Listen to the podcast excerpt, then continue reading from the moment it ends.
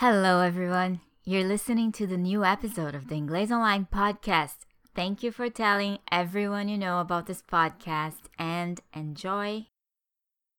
So, listen to this. Um, when people do something wrong, sometimes they remember to cover their tracks. Many times they don't. In those cases, it's easy to figure out what that person did.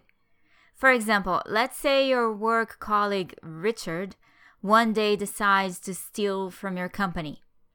Steal office supplies. Yeah, pencils and notepads. He opens the supplies cupboard and takes like 50 pencils and about 20 notepads. However, Richard does all that while he's eating cherry ice cream. Yes, cherry ice cream. That's bright red. So, what happens? When Mary, the admin, opens the cupboard a few hours later, she notices it's been raided. As she wonders who stole all those office supplies, she spots some cherry ice cream on the floor. She immediately remembers that Richard loves cherry ice cream. In fact, he's the only person in the entire office who likes that particular flavor of ice cream.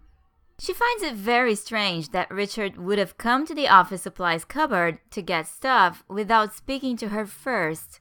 Why? Well, because Mary is in charge of office supplies, so when someone in the office needs a new pen or an eraser or a notepad, they usually tell her what they need, and then Mary herself goes to the cupboard and brings the supply to that person. That way, she always knows what's in stock and what's not.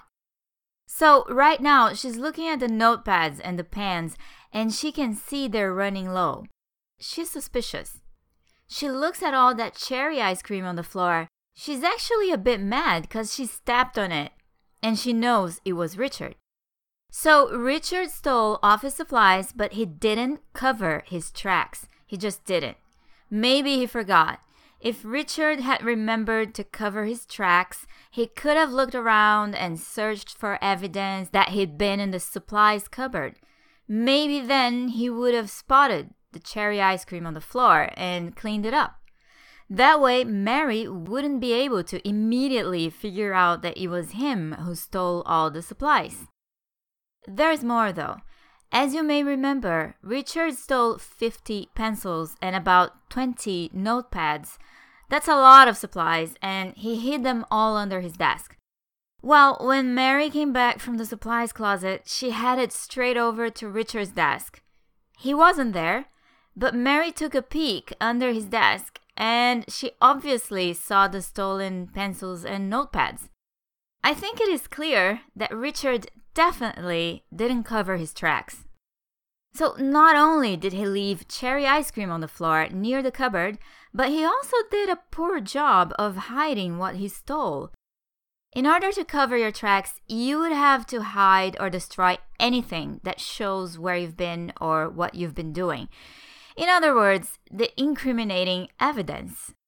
So, yeah, Richard did a poor job of covering his tracks and he got caught. His manager called him into his office for a little chat, and Richard got suspended for a month and had to go through some HR training.